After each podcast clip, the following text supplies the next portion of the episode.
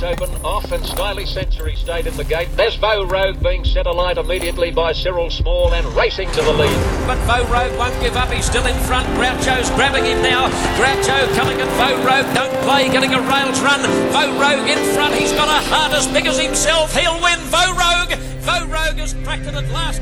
This podcast is brought to you by Racing New South Wales, Sky Racing, and Inglis. An 11th hour exemption from the New South Wales Government will allow 10,000 race starved fans to attend Royal Randwick on Saturday for the Tab Everest. It's doubtful that any horse race in the world has ever captured the public imagination in such a short time. Slot holders have been clamouring for the best credentialed sprinters for many weeks now, resulting in a 12 horse field of stunning quality. The Everest will be supported by the rapidly ascending Kosciuszko and Group 3 highlights like the Craven Plate and the Sydney Stakes. The 2021 Everest crowd at Randwick will be only a quarter of what it would have been in normal times, but it's better than nothing. Only a chosen few among Australia's training ranks have the luxury of unlimited spending power at the yearling sales and access to the most fashionable of bloodlines. The rest have to do the best they can with what they've got. Australian racing abounds in capable horsemen and horsewomen who can bring the best out of the right horse at the same time handling the long hours and the inevitable disappointments. One such trainer is 57 year old Kylie Gavenlock, who for almost 37 years has been delivering a very professional job from her Gosford stables. Testimony to Kylie's ability and to the respect in which she's held is the fact that some of her current owners have been with her from the outset. As a commercial trainer, she's made the most of limited opportunities to win close to 300 races, and as a pre trainer, her work is widely acknowledged. By her own admission, she was tardy to begin in the motherhood stakes, but is currently delighting in the riding skills of her 17 year old daughter Sky, whose dad is former top flight rugby league forward Terry Regan. Kylie and Terry live on a 75 acre property at nearby Somersby where they spell and pre train horses while their 20 horse team of racehorses is stabled close to Gosford Racecourse. Here is a lady who's been hooked on horses, all kinds of horses, since she was a toddler growing up on the Central Coast. It's great to welcome Kylie Gavenlock to our podcast. Thanks for your time, Kylie. Great to chat. You're welcome, John. You're welcome. You know, mate, you're in one of the toughest games on earth, but I don't think you'd swap it for quids. No, it gets into your blood.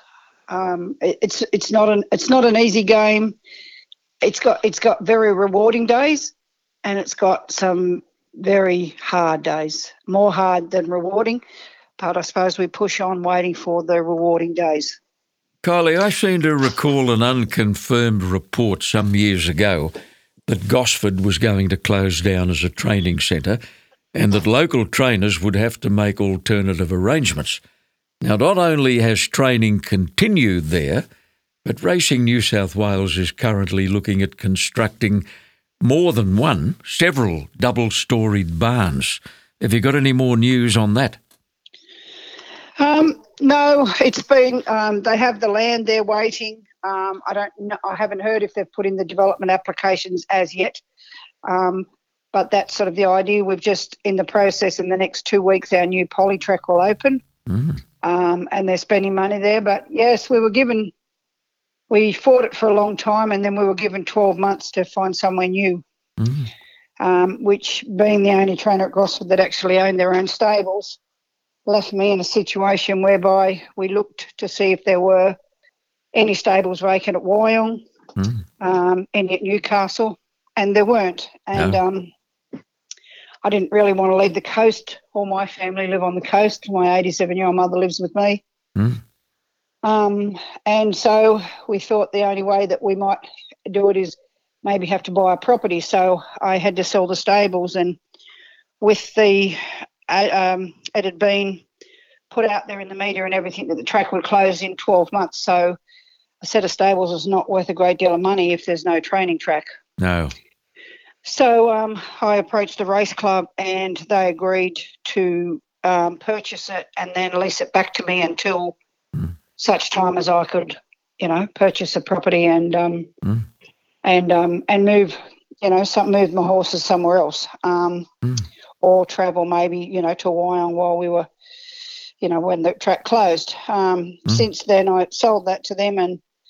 I lease it back, which is a bit of a shame because I sort of sold it for a lot less than I would get it, you know, get for it now if I was to sell it with all the development that's supposed to happen. But um, such is life, and you move on. And Mm. we moved up to a property at Somersby, um, which is sort of too far to travel to and from the track. Um, but it's a great lifestyle, and my daughter rides stock horses and that sort of thing. So Mm. it enables us to spell our own horses. So even though it's a small, you know, we're training 20 horses, which is only a small number, Mm. um, it, it enables me to then, you know, to have them here spelling and, you know, to watch them right through so that I can have them at the weight I want them and, Oh, yes. you know, do a few extra things that you want to do, you know, for your own horses and Mm. and that sort of thing. So that suits us, and I've been really blessed with the owners that I've got, and a lot of them I've got through pre-training for them. Previously from the bigger trainers, um, and then I've ended up with them. Mm. You know, I've got Greg and Donna Colobos who owned Pierro. Mm. And I I have a lot of their retired horses up here, which I care for Good on you. um, because the Mm. Are one of the so few in the racing industry that whether they buy a horse as a yearling or whether they breed a horse, Mm. they look after it for the rest of its life. Oh, that's wonderful. They're the stories we need to hear. You know, apart from having the uh, spelling and pre training uh, benefits with that property, which is called Zagalia Park, you've also got the luxury of being able to slip one of your racehorses up there for two or three days after a hard run. Must be good for fillies and mares, Kylie. Yeah, I think they all benefit from it. At the end of the day, they're they're they're animals, they're horses. If you can, a lot of times keeping their head right is as big a thing as keeping their body right. Mm. Um, you can have a- beautiful horse who's healthy and sound, but if his head's not in the right place, he doesn't want to be a racehorse. Mm. So I think I I think it's a very important thing to be able to keep their head right, and that seems to be able to do it. Mm. It also helps their stomach too because of the, you know, having the grass to pick at. Um, we keep it fairly green and and mowed and manicured, so Mm. it's um it's good for that too. I think It- it's beautiful.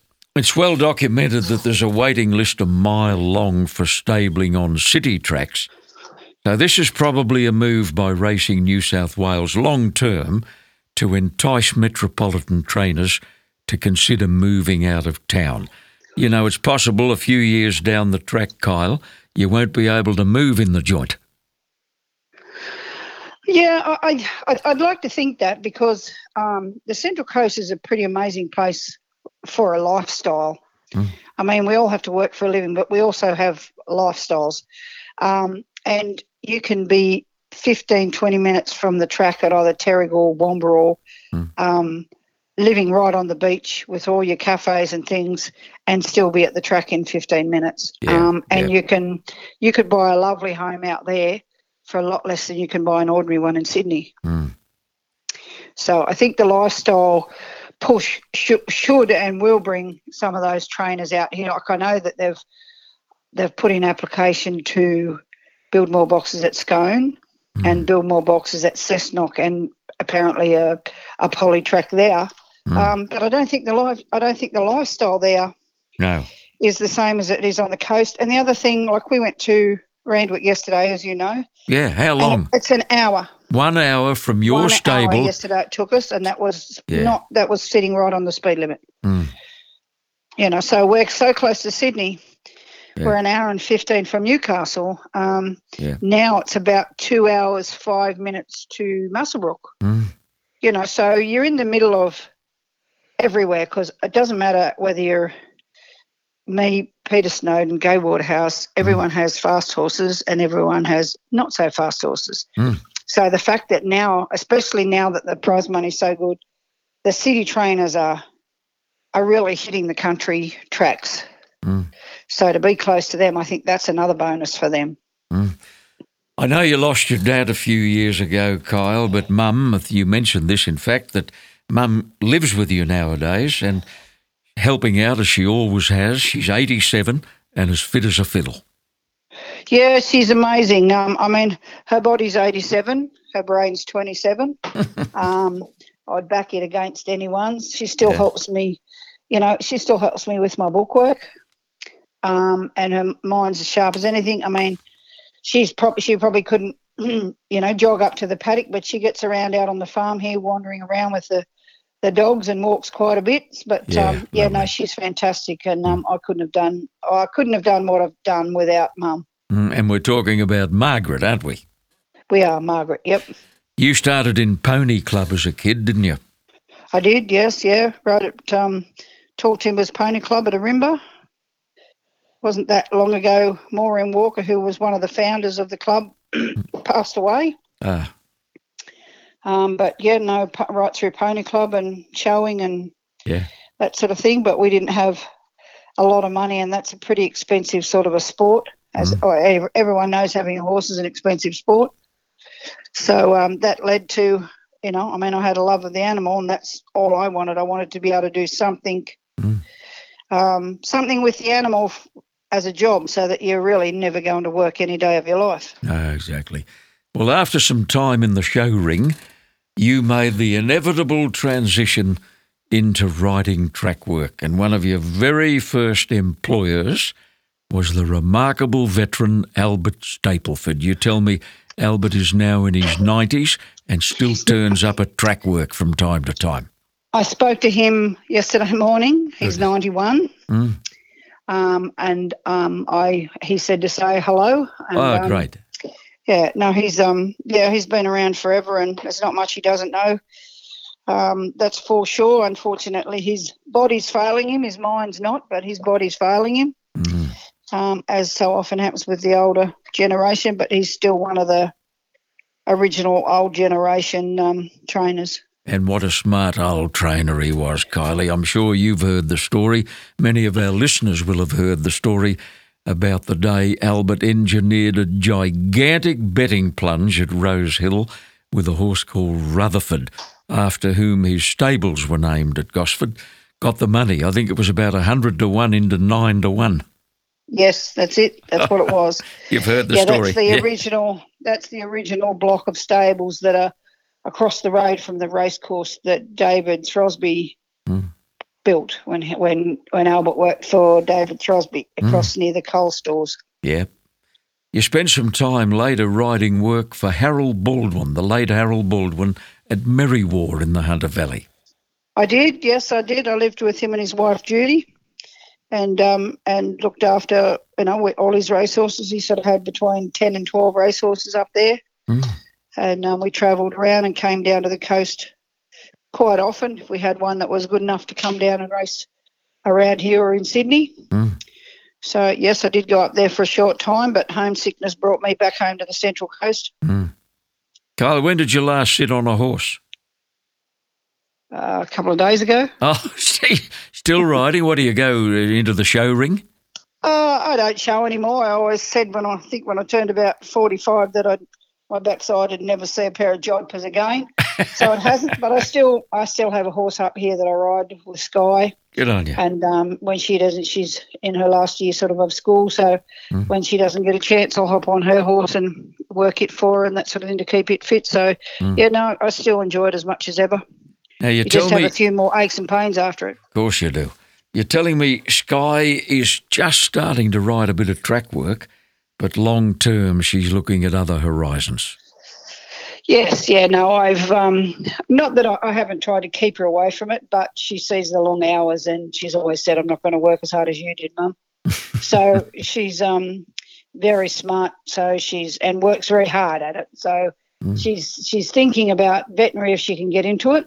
Oh, good. Um, but in all things, you know, you have to earn money and that sort of thing. So we thought rather than if she goes to uni, rather than go and work in a club, you know, in the night time to try and earn a quid while you're studying, she better off she gets up and goes and rides a bit of work. So that's our idea on on where that comes from. And she has a she has a, a love of the animal. Um, so she enjoys, you know, all the veterinary type side of it. And as you know, when you're a trainer, there's a lot of things you have to learn to do yourself um, because you can't afford to get the vet all the time. Exactly. That's dead right. Your pregnancy with Sky came like a bolt out of the blue, Kylie, which may be the reason you called her Sky. You were a very late starter. Yeah, I was 40 and um, not sort of life had sort of been planned a, a different way, I suppose. I couldn't have children, so that's how we were just going to, you know, go along and and do. We thought oh, we'd do another couple more years at sort of work and then maybe shoot off and travel a bit.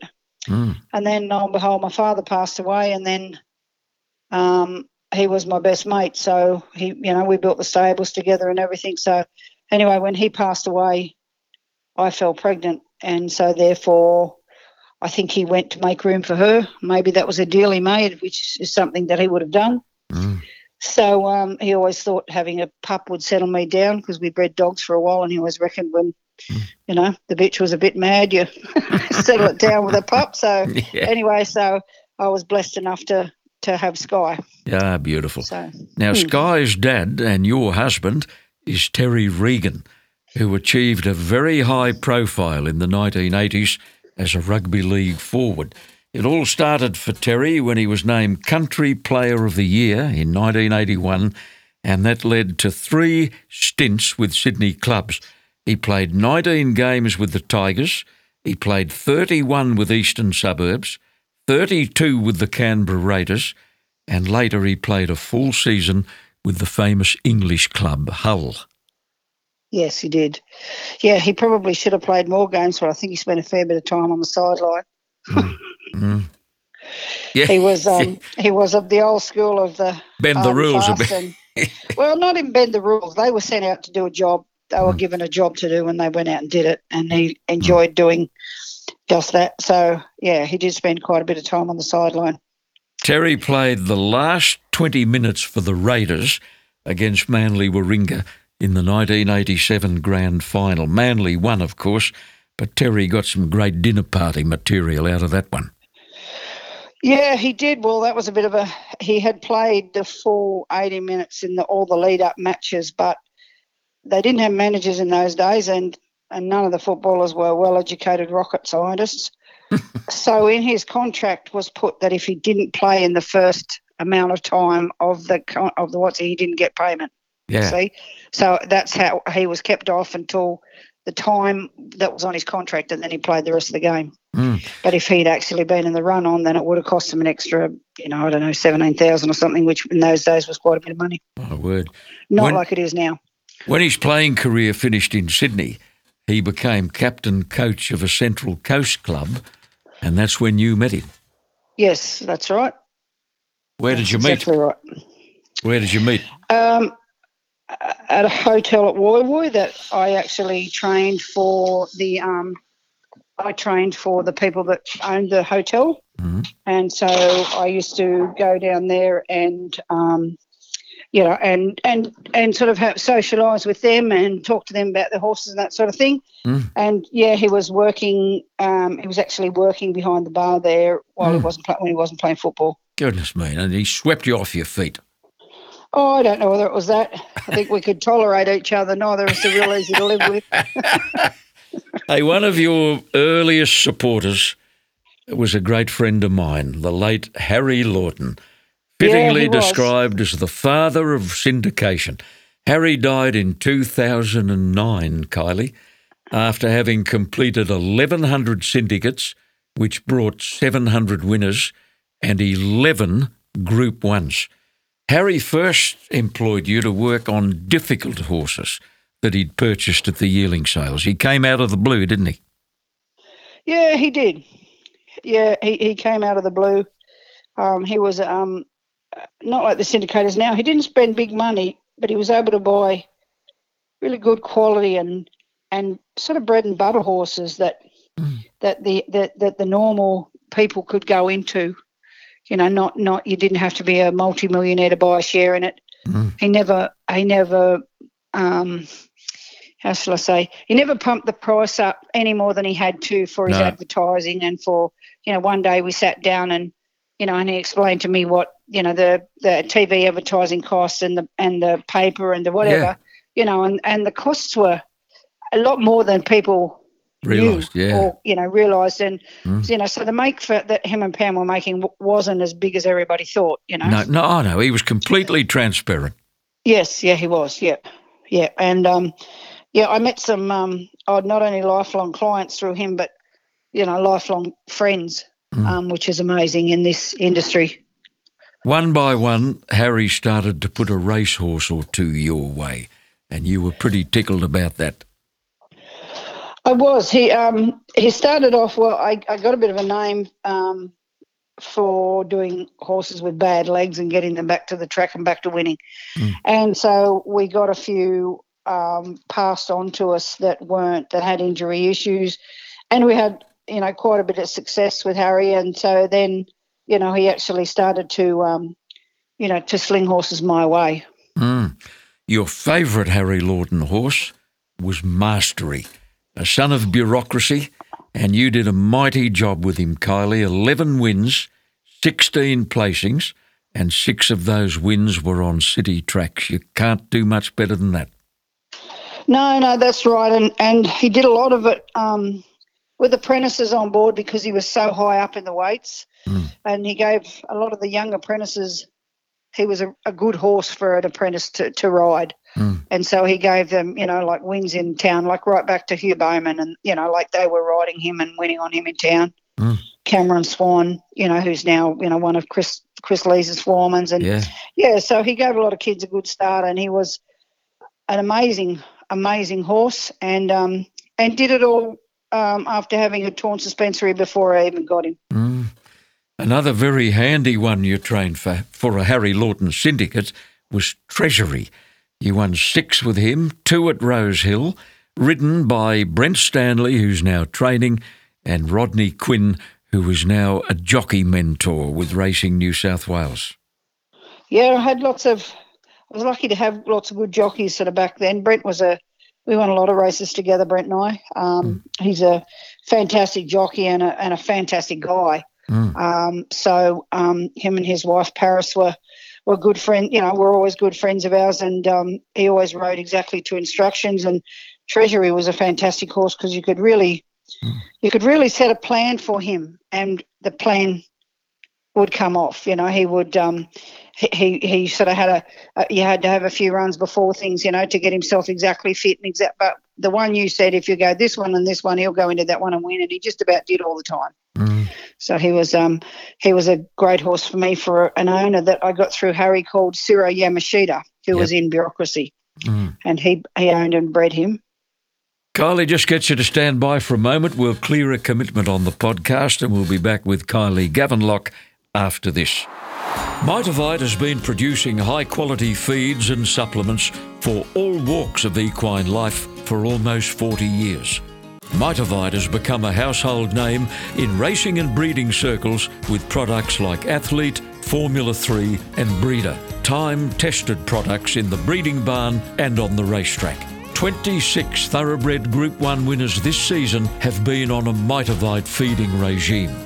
From humble beginnings on the New South Wales Central Coast, Mitavite has become a world leader in equine nutrition. Infrastructure investment in the production mill and close attention to nutritional science keeps Mitavite at a standard of excellence developed over four decades. Check the website mitavite.com or follow the Mitavite Racing and Breeding Facebook page. The Mitavite brand has earned the respect of horse people all over the world. One of your very early winners was a little black mare called Jen's Halo, who didn't last long. She had only 17 starts, two wins, and both of those wins were two year old races at Randwick. And just to give you an idea of how far back we're going, Terry Duckett was the jockey.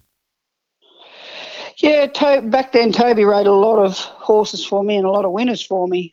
Um, Jen's Halo was owned by a, a fantastic man who um, put a lot of horses my way in the early days. Starting off as a as a pre train, I was pre training for him um, for another trainer that he had, and then I ended up training for him called John Lever. Um, is now John Lever from the Arrow Leave Syndicate um, with Arrowfield. But yeah, John was a, a fantastic, an absolute gentleman. It's funny, I I haven't met a lot of Johns in my life, but the half a dozen that I have, um, including you, are salt of the earth, um, and their their word is their absolute bond. Um, John Lever was like that, and John Allen that I met through um, Harry Lawton. He's another one that was exactly that absolute salt of the earth, and no matter what, if they said it, it was true. Well, thank you, Kylie, and I'm going to move on before you embarrass me any further. Now, you were very chuffed in the early 1990s when John Messara got you to take a horse called Kosharf for one of his ownership groups. Lee Freedman had won a two year old race with the horse early on. You won three races with him later at Wyong and Gosford, but he had a few problems, didn't he? Yeah, he was he was very very crippled, poor horse. Um, but all he ever wanted to be his whole life was a racehorse.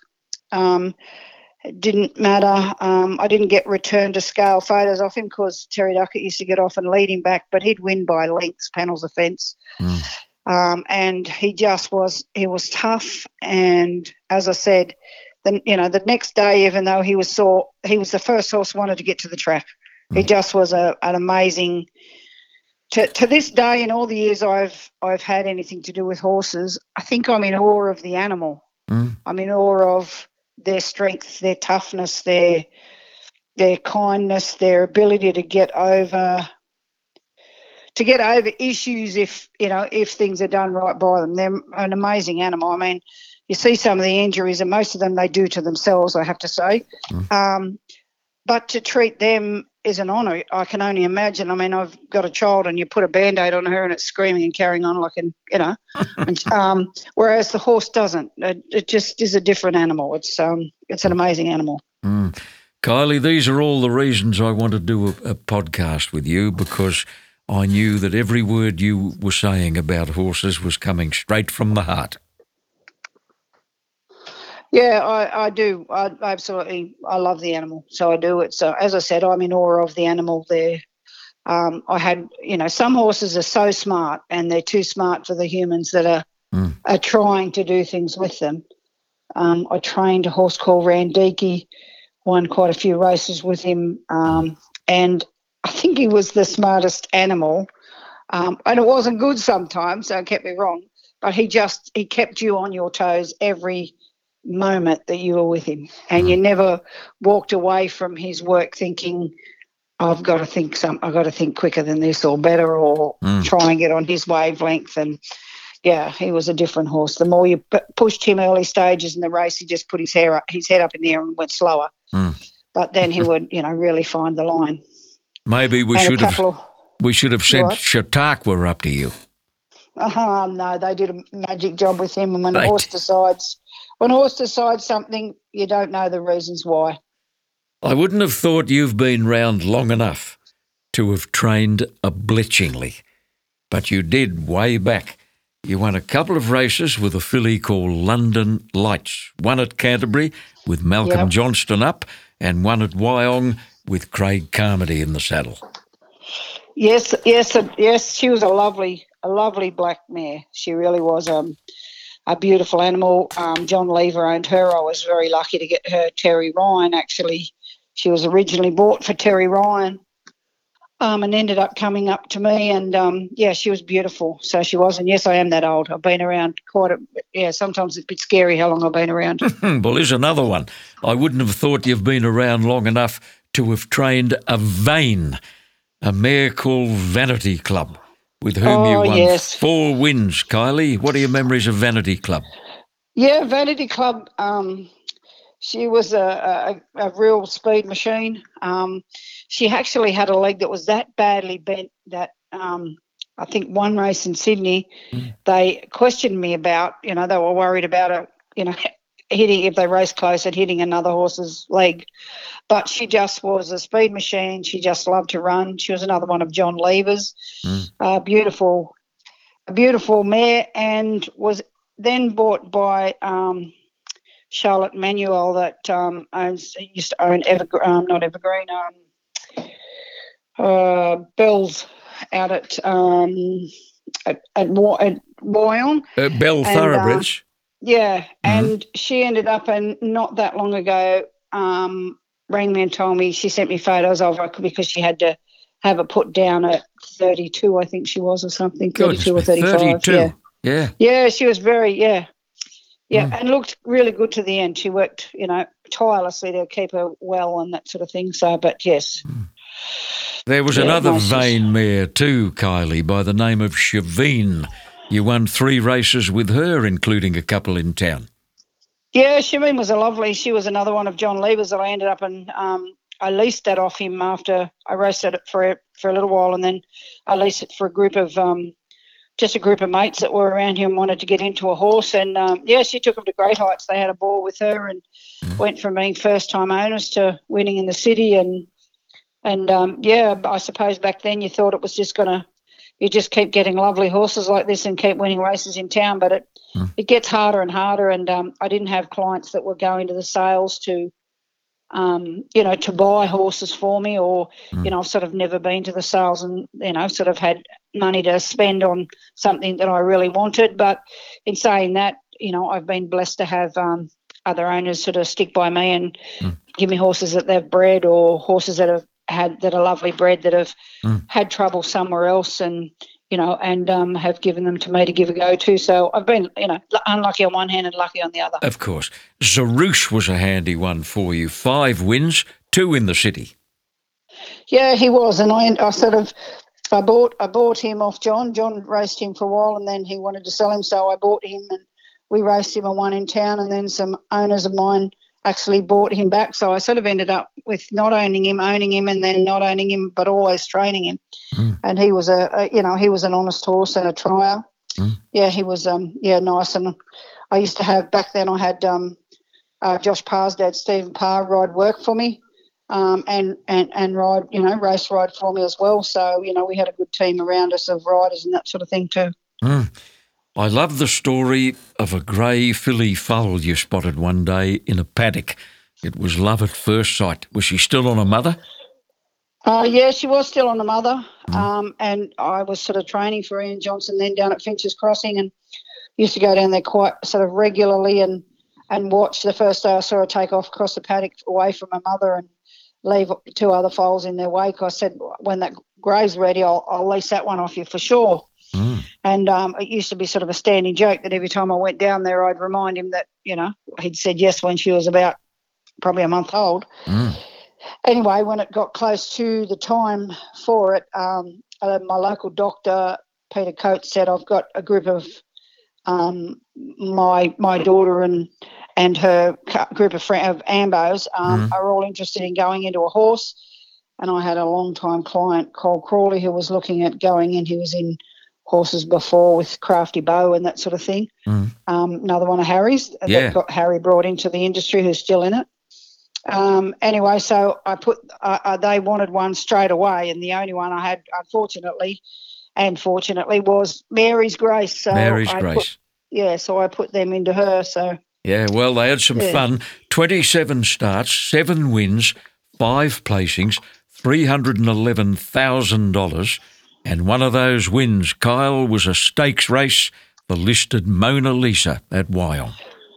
Yes, yeah, no, she was a fantastic, um, a fantastic mare. She was um, not the prettiest, not the prettiest by far, um, but we thought she was beautiful, and she tried her heart out every time she went around. Um, Grant Buckley did a lot of riding on her and Yeah. knew her like the back of his hand. Um, she was so fast out of the out of the barriers that one day at Hawkesbury when she won, um, they actually reckoned that she'd got a um, she'd sort of they tried to take it off us in a protest because she'd actually broken through the gate. Yeah. But when it was all sort of slowed down, um, yeah, we'd actually just she was so fast out of them. You also had Ratatat Lass in that Mona Lisa, who was unplaced. But a week or two before the Mona Lisa, you actually quinelled a race at Randwick with those two fillies, Mary's Grace and Ratatat Lass. That was a thrill. Yeah, it, it was a thrill for a um, um, uh, for a small time trainer um, to actually quinella a Saturday race at Randwick is mm. a, a, big thrill. Uh, you know, a big thrill to us. Um, you know, for we don't have a lot of starters in town, so when you have two, it's lovely to be able to go down there and go one, two. And, mm. the day at Randwick, Ratatat Lass was yeah. able to edge out Mary. Mm. And then two weeks later, where they both went into the Mona Lisa, mm. and we got a heap of rain. So that just Mary didn't she didn't care. She went on any any ground, whereas the other mare used to hit herself real bad, and if it got mm. wet, she would really mm. hit herself badly. So um, Mary came out and won the Mona Lisa. You had one outstanding apprentice a few years ago who has gone on to become one of Sydney's most popular jockeys. Yeah, Josh Parr. Mm as I said earlier, his father Steve rode work and race and race rides for me for mm. many years, and a and a more honest and um, uh, loving guy you would never meet. Mm. Um, mm. He's a real fair income family man, and um, and Josh was at St Eddie's High School, and. He'd get off the bus coming past the end of the street every time the races was on, and I can see, I can see him now. and then he'd come, you know, Sundays and work in the stables, and all he ever wanted to be was a mm. was a jockey. So he followed his dreams, even though you know he had to do it quite tough, and still does with his weight. Mm. Um, but he's put in the hard yards. He outrode sort of all his country claim and that here with me on the coast, and then. Mm. Um, I said, well, now's your time to go. You know, you've outridden your country claiming that you've got to go to the big smoke. Yeah. And so, with all the connections over the years that I had pre trained for you know, Gai and Snowden's and well, just about everybody in Sydney. So um, we chose together which one he would go to. On he went down to Gai's on a three month loan so that we could then um, pick what was best for him after that. And he's just gone ahead in leaps and bounds. Oh, he certainly has. He's ridden six or seven Group One winners now, and you won't yep. meet a nicer bloke in the Australian racing industry. You've already mentioned Grant Buckley, Kylie. He rode a lot of winners for you. So did Andrew Gibbons. And going back a bit, Dale Spriggs was one of your favourites. Yeah, Dale Spriggs, and now his son rides a few for me. So mm. um, black, but yeah, Dale rode a lot of um, a lot of winners for me. We had a lot of luck together. So I've been blessed to be, you know, to um to have got to know some really good people in the industry and mm. people that have have sort of stood by me. It's hard for the small trainers. Uh, sometimes if you leg one of the bigger boys on, I, I don't, you know, I, I, just sort of feel that they don't, I don't know, they don't value your input as much as the blokes who know you do. Mm. That if you say you think this this horse's form might not be good, but I think it's ready to win. Mm. You know, the blokes that know you sort of ride them accordingly or something. Anyway, it's just sort of worked out that way a lot of times for me. Mm. You've got a horse in the camp by the name of Cream Rises, owned by John Singleton. He's only had five starts, brilliant wins at Gosford and Wyong, one of them by five lengths. Beautifully bred by Fastnet Rock out of Moore Strawberries. But uh, he's causing a bit of heartache at the moment, Kyle. He over raced. He pulled hard in a race at Randwick on Saturday, and I believe he was the victim and not the only one on the day either of heart arrhythmia. Yes, yes, he was. Unfortunately, we took him down there thinking that he would be very, very hard to beat. Um, and yeah, and he um, he loomed like sort of he was going to come right into the race and then stopped, and um, Nash mm. sort of pulled him up straight away, and he was found to have uh, quite a severe heart arrhythmia. Mm. Um, it righted itself by you know by itself, which is a good thing. Mm. Um, but yeah, um, I suppose if anything, it's one of the better things. You think of all the other things when you're watching the race and that happens that could be worse or could end him or, you know, that sort of thing. So we'll live to fight another battle. We've just got to, mm. um, you know, jump a few hoops now and um, and mm. get him back to the track. But it, as I say, that's one of the highs and lows. And I had my daughter always straps him, and she was pretty heartbroken by it all yesterday. Oh, and as, and um, but as I said to her, the thing is, he's still on the float. He's still going to be healthy, yeah. and we're bringing him home. So there's always a positive whether your cup's half full or half empty. Mm. Kylie, heart arrhythmia is an amazing phenomenon uh, with racehorses. Uh, you, you never know when it's going to happen. Most importantly, it may never happen again. And once they're over it, they're over it. It doesn't seem to affect them. No, well, this he's absolutely. By the time we got home last night, he was good as gold, and this morning he's fine and happy and content and ate well, and so yeah, it's it's quite a strange thing to um to even understand that you you know that you don't get any indications of it. You know, the horse can you know be working the house down like he had been, um, and then all of a sudden do that, and then you know you hear stories all the time of they then come out and win. So um, hopefully that's what he'll do. You won a number of races for John Singleton recently with a mare called Wild About Her, who'd been with Chris Waller previously.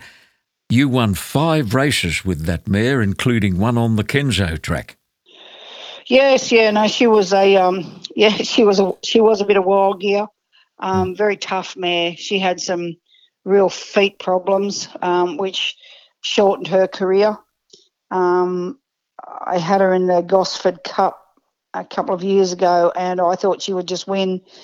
And she worked into the straight and hooked out like she normally did to let down, and didn't let down. And when after the race, she pulled up and she had like obviously trodden on another horse's shoe or something in the race because and it had split her from the quarter like from the it had really split her foot open. Oh, dear. um, and from then on we just struggled. We just sort of struggled. We'd get everything right for a couple of runs and then she'd have to have a long spell. So she's gone to stud now and um, i'm sure she'll be a great brood mare because she was tough. She was tough as they came. You must be a pretty good boss, you know. You've got a foreman, Adam Dowling, who's been with you for 23 years. Yeah, he has. Yes, he's actually off on long service leave at the moment. Um, well deserved long service leave. Yeah, 23 years he's been with me. I've had a few long time. Adam Duggan, the horse trainer. He was my foreman before this Adam, and Yeah. um, he was with me 15 years, and now he's out, you know, training, you know, really, really well on his own, and um, you know, getting some nice horses around him and that sort of thing. So yeah, I don't know whether it's a good boss or I've ended up with good staff, but either way, it works. You've got the services of two very reliable work riders, James Smith and Robbie Wilcox. That's worth at least one good horse. Yeah, probably more than one good horse, really, to have them turn up every day. They're both lightweight. Um, Jamie's very experienced. Um, Robbie's young, but has come on in leaps and bounds and turned out a very good track work rider. Um, he he did start off and do his apprenticeship, um, and you know, sort of got into his apprenticeship, but the wasting and that sort of thing just sort of wasn't for him. So um, he um, just turned his hand to you know to being a track rider. And as I said, I'm I'm blessed to have both of them, and I've got also got the the help of a, another young girl, um, Alina Skerritt, that is um, that is a jockey, but doesn't get a lot of opportunity, and she comes and rides for me too. So I'm I'm blessed all the way around. I can recall visiting your stables years ago for a, a Sky Channel program called Stable Visit. And uh, you were very dedicated then, and nothing's changed because you're driven by passion. And uh, your love for racing is an undying one, and your love of the thoroughbred even more so. It's been great to catch up, Kyle, after such a long time, and thank you for joining us on a Sunday morning. It's been lovely. Thanks, John. Thanks for having me. Kylie Gavenlock, our special guest on a podcast produced by Supernova Sound. The Inglis Bloodstock team believes the catalogue for the 2021 Ready to Race sale is the best ever. The amended date for the sale is Tuesday, October 26, commencing at 11am. 185 two year olds have been catalogued by some of Australasia's most influential stallions with a number of exciting new sires represented. Most importantly, these youngsters have been prepared by some of the most capable breeze up experts in the Southern Hemisphere. The breeze up sessions are in full swing in Australia and New Zealand, and you can access a high quality video of each and every workout on the Inglis website within 48 hours of the gallop. At your leisure, you can make an assessment of tractability, attitude, action, and potential ability of the two year olds of your choice. Over 400 individual winners have come from this sale since 2015, and between them, they've accumulated more than $60 million in prize money. For your hard copy of the catalogue, email catalogue at inglis.com.au or contact a member of the Inglis Bloodstock team on 9399 7999. Remember, the 2021 Inglis Ready to Race sale will be held on October 26th.